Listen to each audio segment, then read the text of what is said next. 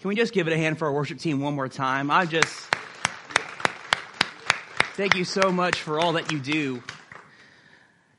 They, I mean, they literally like a month in advance, they're planning out, praying, seeking the Lord of what songs they, what songs they should sing, what scriptures should they read. And so there, there is a lot that goes into what we just experienced. And I love what we were singing and just that we were just, that the love of God will pour out over us. And that's been kind of our, our, our heart's cry for this series we've been in called Real Love. And in this series, we've been breaking down Matthew chapter 22, verses 35 through 40. And it says this One of them, an expert in the law, tested him, talking about Jesus, with this question Teacher, which is the greatest commandment in the law? Jesus replied, Love the Lord your God with all your heart and with all your soul and with all your mind. This is the first and greatest commandment. And the second is like it love your neighbor as yourself. All the law and the prophets hang on these two commandments. And so this is the passage we've been breaking down this series. The first week, Pastor Tim, he talked about what it really means to love God. And then the following week, he talked about what does it really, how, how does it look like to love ourselves? Because we can't really love other people well if we don't love ourselves well. And then last week, Tim gave an amazing message on what it looks like to love other people the way Jesus loves them. And I know what some of you may be thinking right now. Well, it looks like we've covered all of it. Like, why do we need a week four? It looks like we've, we've covered everything we possibly could out of this passage. Here's why we need a week four. Because it's easy for all of us, and me included in our human nature, to look for the loophole out of loving someone. It's very easy for us to, to look for any excuse not to actually love people the way Jesus loved them. And there's, there's a certain kind of person that I think all of us struggle to love. And what I'm talking about is I'm talking about the person who's wounded you. For some of you, it may be the one who said a cutting word to you when you were a kid that still cuts today. Maybe it's the one who has opposite political beliefs as you, and every time you voice your opinion, they're quick to slander you to everyone that they know. Maybe it's the spouse that was unfaithful to you and divorced you and ruined your marriage and, and, and they stole a loving, wholesome marriage from you. And maybe, maybe every month you have to pay the money. And every time you, the money leaves your, your banking account, all you can think of is how much they've wounded you. Or maybe, maybe often your kids have to go see them and they have to have joint custody. And so every time your kids go and see them, all you can think about is why do, why do they get to have the kids for this time when they're the one that destroyed my family? Maybe it's, it's the one who gossiped about you, the one who slandered you to where other people believe the lie to this day. Maybe it's a spouse that you're currently married to and the one who's just totally checked out of your marriage and decided to stop loving you. Maybe it's the person who said they'd always be there for you. And at the first sign of trouble, they jumped ship for what seemed like no good reason at all. Maybe it's the one who decided to drive drunk and they crash into someone you love, either killing them or crippling them for life. Maybe it's the boss or the manager who mistreats you, who's cruel, who tries to work to work you to, to the bone. Maybe it's the doctor who, who when you told them about the illness or the injury that you had, they just, in, the, in apathy, they just decided not to treat you. Or maybe it's the surgeon that when you had a surgery in a supreme act of negligence, maybe they, they did something that never should have been done and you are feeling that physical pain right now. Maybe it's the parent who abused you as a kid, that crippled you in every area of your life, including having relationships with other people. Maybe it's the spiritual leader Maybe it's the pastor who, who was supposed to be like Jesus, who was supposed to seek on earth as it is in heaven, but instead they made your life a living hell. These are the people that we try to look for the loophole for. The people that have wounded us. And Jesus knows this. Jesus knows that these kind of people are the hardest to love. And so this is, and Jesus addresses this issue head on in Luke chapter 6, starting in verse 27 through 36, Jesus is teaching to a crowd of people and he says this. But to you who are listening, I say, love your enemies. Do good to those who hate you. Bless those who curse you. Pray for those who mistreat you. If someone slaps you on one cheek, turn to them the other also. If someone takes your coat, do not withhold your shirt from them. Give to everyone who asks you. And if anyone takes what belongs to you, do not demand it back. Do to others as you would have them do to you. If you love those who love you, what credit is that to you? Even sinners love those who love them. And if you do good to those who are good to you, what credit is that to you? Even sinners do that. And if you lend to those from whom you expect repayment, what credit is that to you? Even sinners lend to sinners, expecting to be repaid in full. But love your enemies. Do good to them and lend to them without expecting to get anything back. Then your reward will be great. And you will be children of the Most High because He is kind to the ungrateful and wicked. Be merciful just as your Father is merciful. Here's the tough pill to swallow from this passage there are no loopholes out of loving people. And real love doesn't look for loopholes. And what distinguishes the love of God from worldly love is to love even when you've been wounded. And so the question that a lot of us might be wrestling with is how do we love those who wounded us? We may not even know where to start. Because if we're being honest, this is one of the hardest, or if not the hardest teaching from God and command from God. No, notice in this whole passage, there, there was no suggestion, like, oh, if you feel like it, do this. It was all commands. And so the question I want to ask today is how do we love those who mistreat us? How do we show the love of God to those people who have wounded us deeply? And today we're going to hone in on three ways to love people who have wounded us. And the first is this do good to them. Say that with me. Do good to them. And we get this straight from 27, verse 27 of the passage we just read. And let's review it. It says, But to you who are listening, I say, love your enemies, do good to those who hate you. You see, here's what Jesus didn't say Jesus didn't say, do nothing to those who hate you. Jesus didn't say, avoid those who hate you. Jesus didn't say, cut the toxic people out of your life. Jesus said to do good to those who hate you. And here's the truth you can't do good to someone you're avoiding. Because doing good is not just thinking good thoughts about someone, doing good is action. And doing good actually requires proximity. And it's funny, through this passage, we, we, we went over the golden rule, and it comes from Luke 6 31. And let's review it again. It says, Do to others as you would have them do to you. And now what's funny is that our culture has twisted the golden rule. Usually what we think it means is, okay, do to others as you would have them do to you, as long as they treat you right. But as soon as they mistreat you, all bets are off. But in the context of this passage, what Jesus is saying, treat others the way you want to be treated, even when they wound you. That's much harder, folks.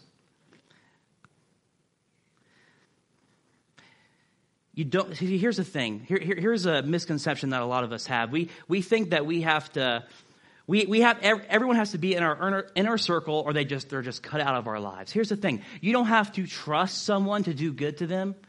Like I think about with, with Jesus with Judas. Jesus did not trust Judas.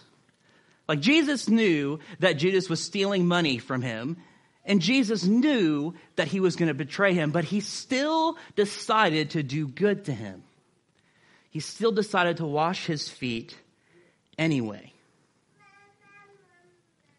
for me, there, there was this person who they would constantly ask me for money. Like they, they, they, would say, Hey, can you just like cover me for this meal? I'll pay you back later.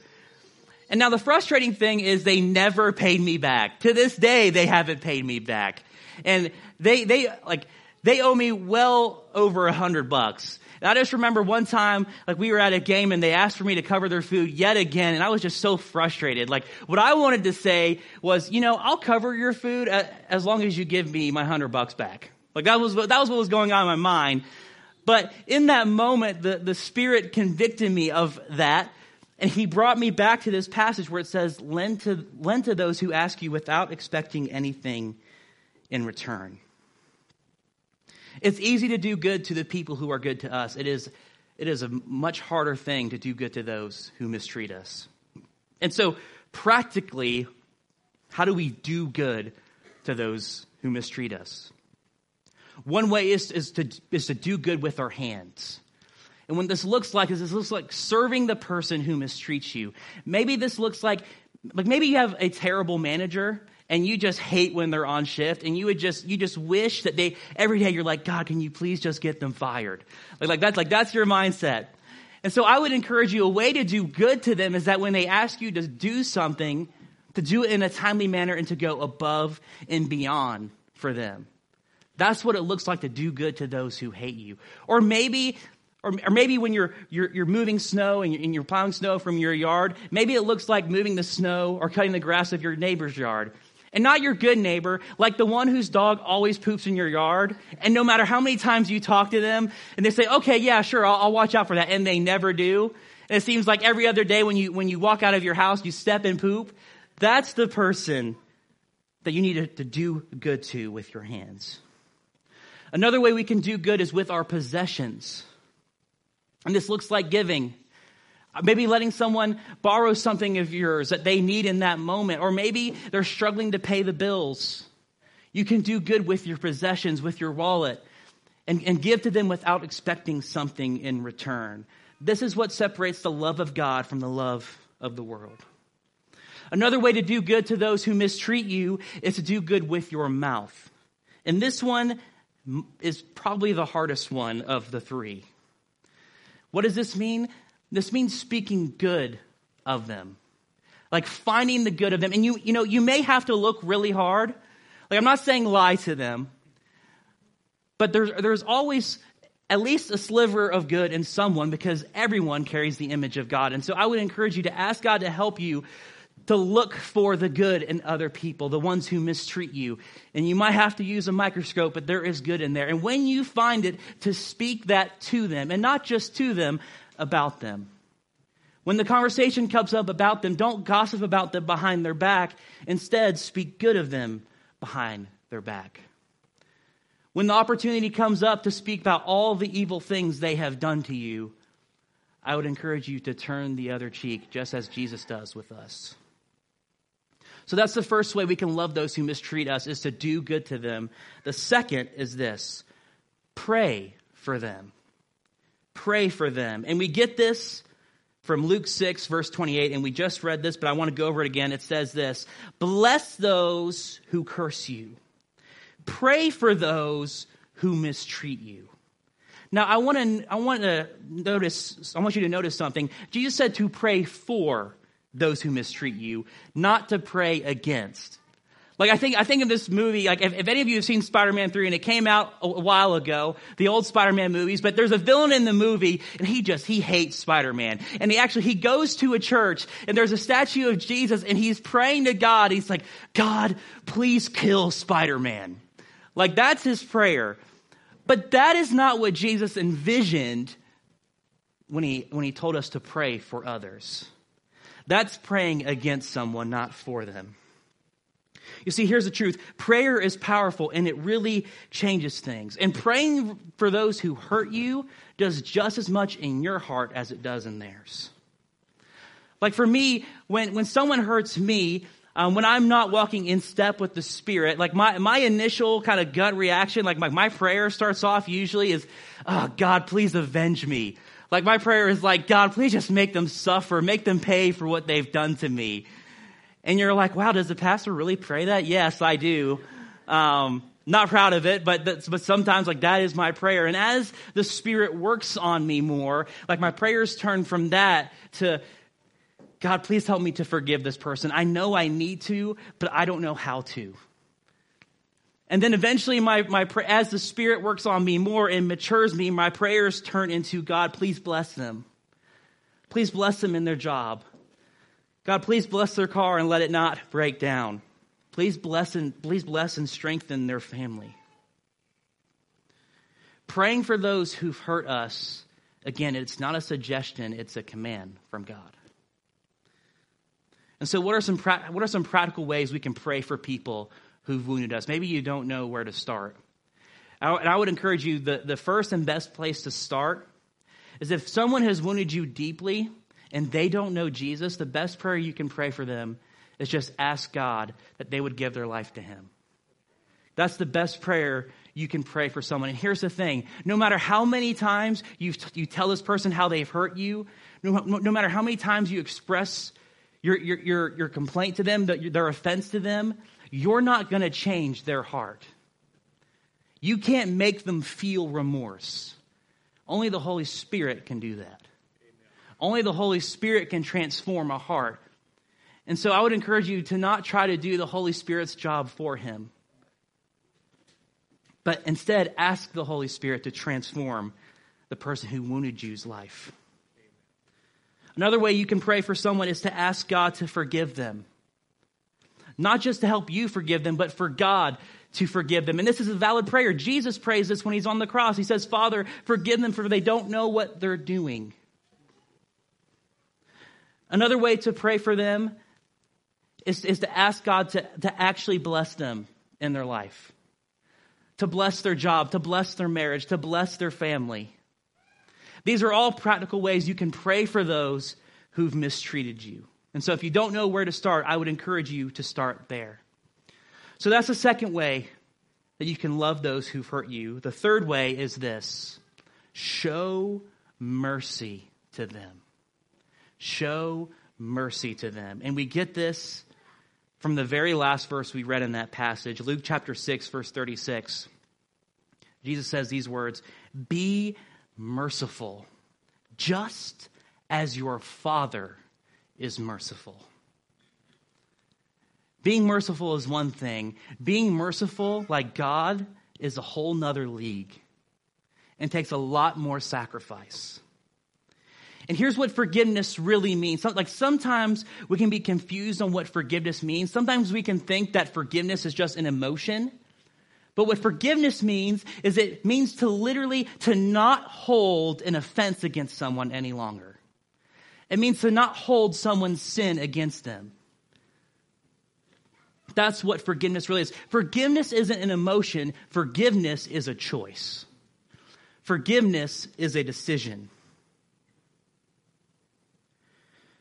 For, for me in my life, um, recently, within the past couple of years, like there was someone in my life who really wounded me and I really struggled to forgive. Like, and I was wounded deeply. Like I, I would remember just driving in my car and then something would just, would just trigger flashbacks of what happened and I would just break down in tears in the car. Like I would, like I, I would remember whenever the conversation came up about this person, like it was so hard for me to find the good in them. I couldn't find it. And I wrestled with, with this for a long time. And eventually my hurt turned into resentment and my resentment turned into bitterness and it was destroying me on the inside. I was getting better. I mean, I was getting worse. I wasn't getting better. And this is something that my, my accountability group, they, they called me out on. And, and, you know, I think it's important to, to, to talk about the ways that we've been hurt to those who are close to us, to those who have godly wisdom and, and can help guide us and maybe show us the ways where we're wrong. But it's a whole nother ballgame to just slander someone to everyone you meet.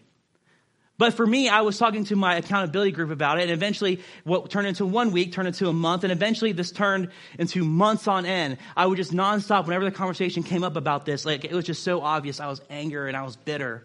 I was angry and I was bitter. And I just remember, like one day, my, my accountability group just called me out on it, and they, they, they, they told me, like, they said, Christian, man, you were just holding on to that bitterness.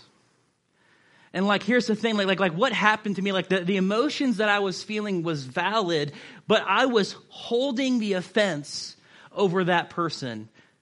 And I could have chosen to let the offense go, but I was deciding to cling on to it. And eventually God convicted me of it. And, and, see, here's why it was so easy for me to hold on to someone's offense, hold, hold on to, to their sin. It was because I, was, I, have for, I had forgotten how much God could hold over my head, but He doesn't. I had forgotten how much of my sin He's forgiven, how much I've wounded Him, but He, decide, he decided to let go of my offense. And so if you're, if you're struggling to forgive someone who's wounded you, I would encourage you to start there. To start with, with, with recalling back exactly what God has forgiven you of. Because when you're reminded of everything that God has forgiven you of, it becomes a lot more difficult to hold someone else's offense against them. And so, how practically do we be, how, how are we practically merciful with those who've hurt us? One way we can be merciful is with our actions to not hold someone's offense against them with our actions. What does this mean? This means to not constantly seeking for them to pay.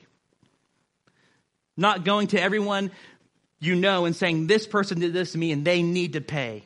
Or maybe it's a person in your life who's already apologized, but you're still holding on to the offense. And whenever an argument comes up, you're quick to just dig up the past and dig up what they've done and hold it over their head. That's not forgiveness. Forgiveness is when you stop holding it over their head. Another way to be merciful is with your mouth. Like when they when they apologize, just let that be it. And to not gossip about them and slander to them to all your friends. Because God doesn't do that about us. When God forgives us, He doesn't, he doesn't go to all the angels and say, hey, look at what this person done. They suck. God doesn't do that. Another way to be merciful is with your heart, and this may be the hardest one. But this looks, this looks like really actually letting go of the bitterness. This looks like not day, stopping to daydream about all the ways that this person can pay. To stop thinking of all the scenarios where you could have said that cutting word in the argument and you could have won the argument. The Bible tells us to take all of our thoughts captive, and it's not just talking about lust, it's also talking about resentful thoughts and bitter thoughts. See, here's the thing you can either hold someone's sin against them or you can hold on to Jesus. You cannot do both. You can either hold on to someone else's sin and you can let it degrade your life, you can let it rip you up inside you, you, you, you, can, you can hold on to that sin and let it keep you in bondage. Or you could hold on to Jesus who heals you. You could hold on to Jesus who sets you free. You cannot hold on to both. And here's the thing again, forgiveness is an action. You can forgive even if you're not fully healed yet.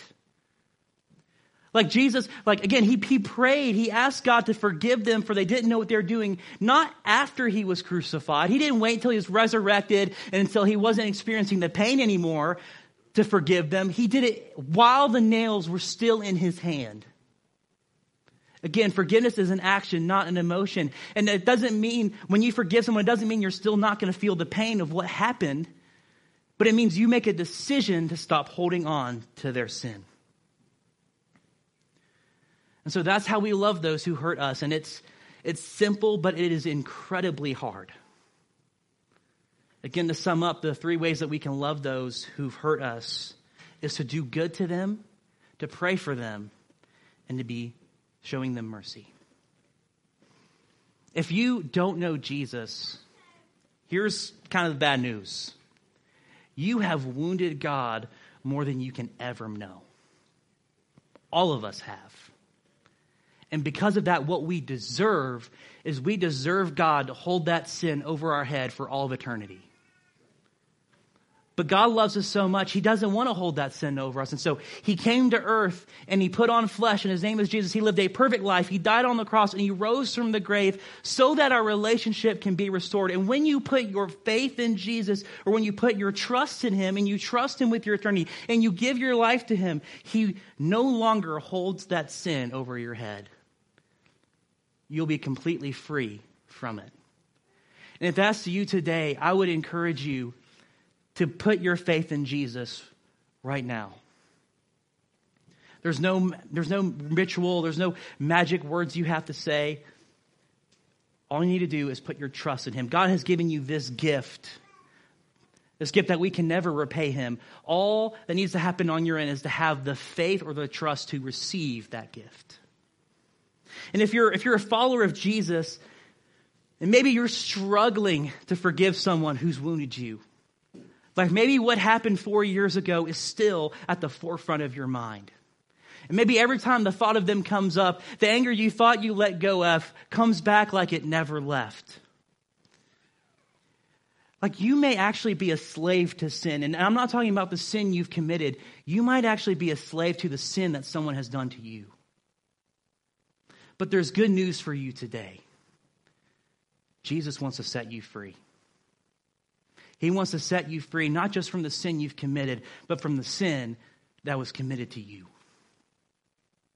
And here's the, here's the reality on your own, in your own strength, you cannot do these things. On your own strength, you can't do good to those who wound you. You can't pray for those who have mistreated you. You can't be merciful to those, to those who hate you. You can only do so by the power of the Holy Spirit. You can't do it in your own power. He's the only one that can set you free, where you can be free enough to love those who've wounded you. And if that's you today, I want to encourage you to ask the Holy Spirit to set you free because He does want to set you free.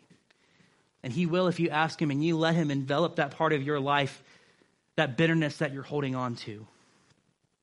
And actually, we're going to be starting a Holy Spirit series in a couple of weeks, talking about what does it mean to be empowered by the Spirit. Because here's the thing every area of our life, it's impossible for us to follow Jesus unless we're empowered by the Holy Spirit, but especially in the area of forgiveness and loving our enemies. And so, if that's you today, the Holy Spirit is giving you an invitation to be free. I'm begging you to not pass that up. As we go into a time of response, there will be people who will pray for you at either cross. If you need someone to pray over you and pray and ask the Holy Spirit to set you free, I would encourage you to come up. Again, the Holy Spirit has given you an invitation. Do not pass him up on that offer.